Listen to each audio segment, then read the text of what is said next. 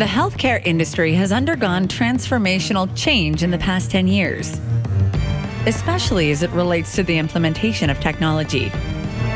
Even so, there's much more to do, and many companies are out there doing it, but you don't know about them. At Intrepid Healthcare, our podcast will bring you the crazy ones, the rebels, the troublemakers, the ones who see things differently the people that are crazy enough to think they can change the world in healthcare. So sit tight and enjoy as we tell the story of another thought leading trailblazer.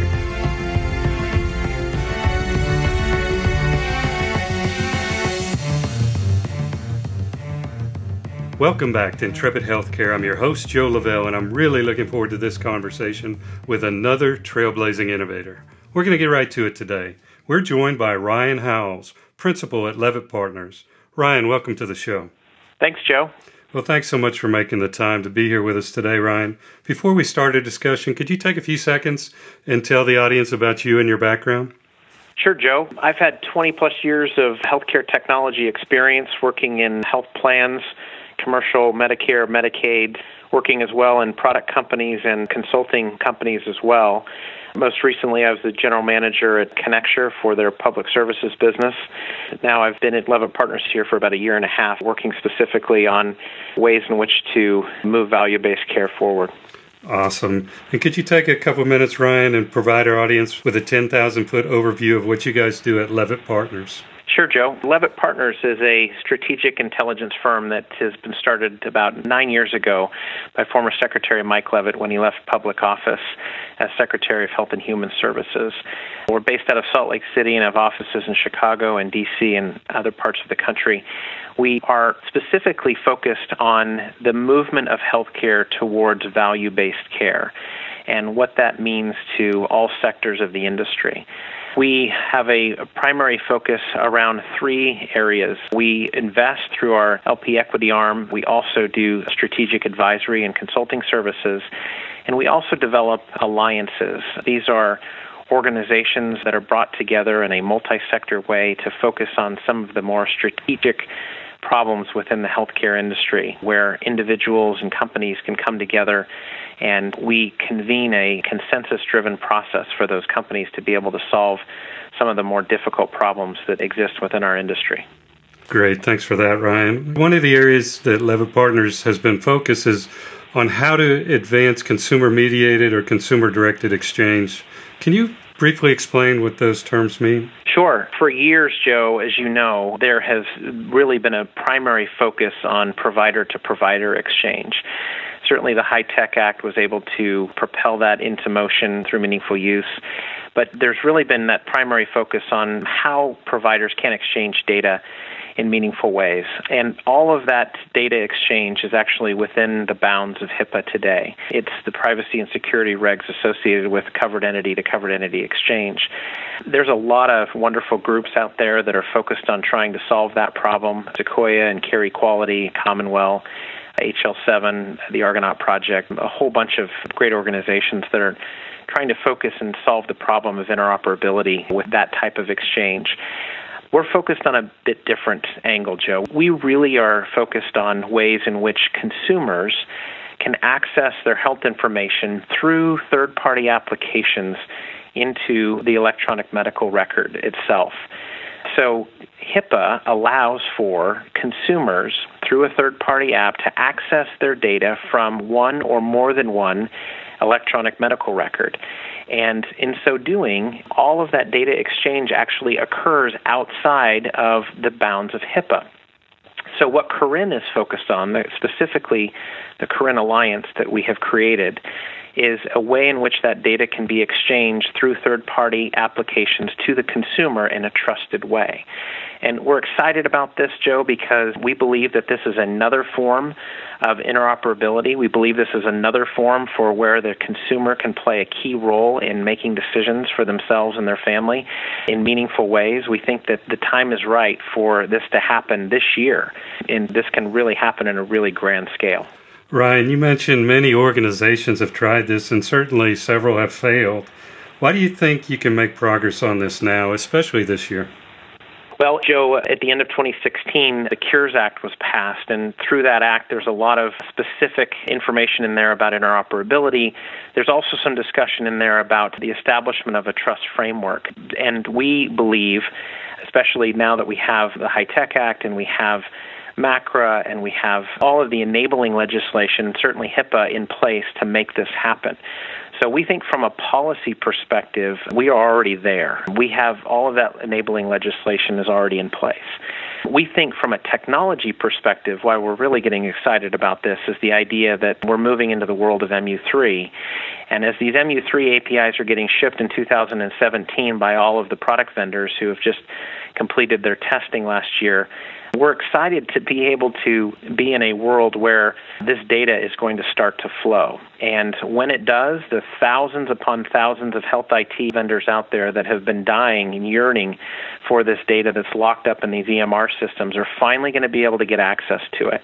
What's really unique about this, Joe, is that it's a public private partnership. And so we're working very closely with the ONC and with OCR and with other organizations to try to make this happen. And in our conversations, it's important to recognize that HIPAA is an enabling legislation because of the fact that the actual IT application itself can access this information with consumer consent from the EMR, from one or more EMR vendors. And the actual provider themselves has to provide that information to the consumer through the third party app. It's mandated by law.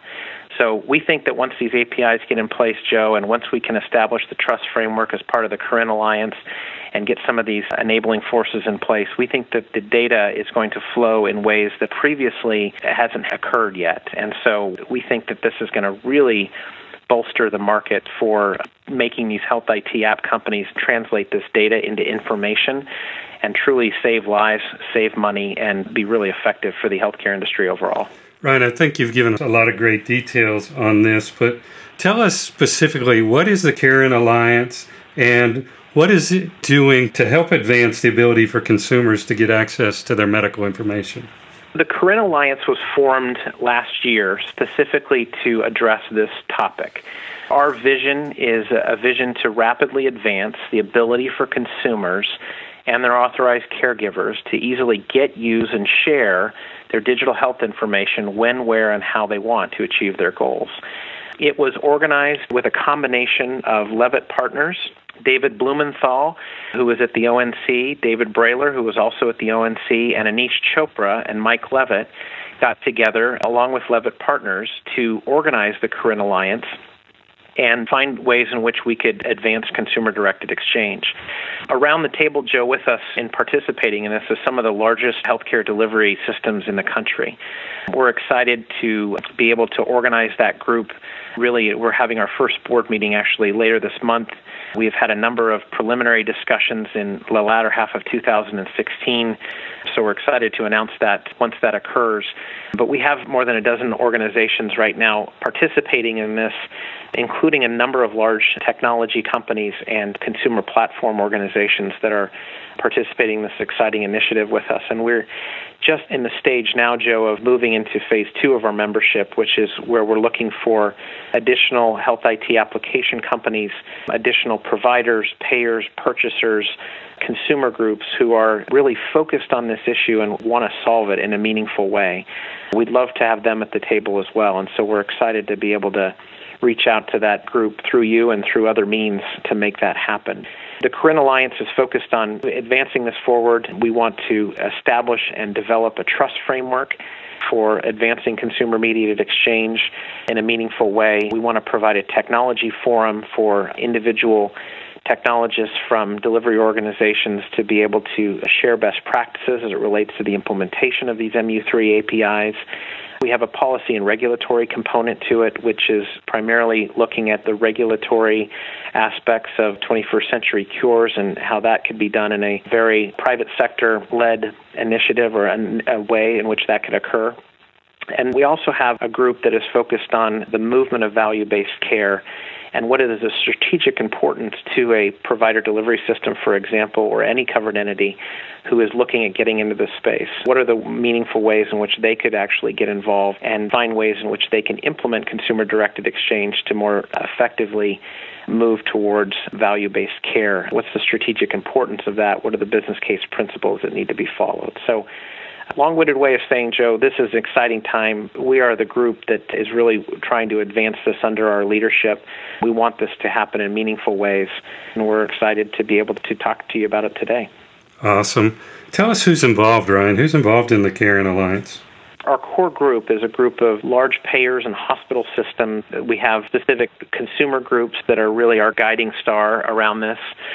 We have also, as I mentioned, other purchasers that are also around the table that are interested in this topic consumer platform companies, digital apps, data aggregators. We have some researchers around the table as well, folks that are involved from the technology perspective on the Sync for Science program, precision medicine, and some of the ONC initiatives that were done around interoperability and the medication list project last year. We have some infrastructure companies identity providers and certifying labs, and certainly our public sector partners too from the various government entities. So it's a diverse group. It's a group that is, again, all committed to the same outcome. And will the CARIN Alliance have any kind of presence at HIMSS this year? We will, Joe. Our presence at HIMSS is going to be part of the HX360 presentation that's going on just across the street. On February 21st, we are going to have a presentation on CARIN, and we certainly would invite anyone that would like to to attend that event. We certainly welcome it. You can learn more at leavittpartners.com slash HX360, and certainly you can get the agenda and register for the event there. Awesome. You mentioned how you could get more information on what you're doing at HIMSS. How about just in general, Ryan? How could people get more information on this great effort that you're involved in? I'd encourage folks to reach out. They could reach out to me, and I can certainly put them in contact with others or certainly try to answer their questions as well. My email address, ryan.howells, H O W E L L S, at leavittpartners.com. And I would mention, Joe, just as we finish up here, the CARIN Alliance is a membership based collaborative or a membership based alliance. We obviously need resources to keep the lights on, and we're looking for those members that would like to participate in this and join in this collective effort to find ways to meaningfully solve this problem for the nation. Awesome. I hope you get lots of interest as a result of not only your efforts here with me, but also your efforts at HIMSS, Ryan. This is such a worthwhile effort. As I sit and think about interoperability, the electronic medical record problem, how we failed with meaningful use to get interoperability, I really think the only way for patients to get a full longitudinal record is by some effort that thinks of the patient as the owner of the data, not health systems or doctors. And I really appreciate and respect what you guys are doing, and I can't wait to keep in touch on a regular basis. So thank you, and congratulations on all the work you've done so far. Well, thank you, Joe. And certainly a longitudinal health record is on our roadmap to try to tackle because it's meaningful. It's something that needs to be done, and we want to try to get it done. But it's been wonderful talking to you today. Uh, so great to have you. Thanks for stopping by. Take care. All right, that wraps this broadcast. On behalf of our guest, Ryan Howells, I'm Joe Lavelle, and we'll see you soon on Intrepid Healthcare.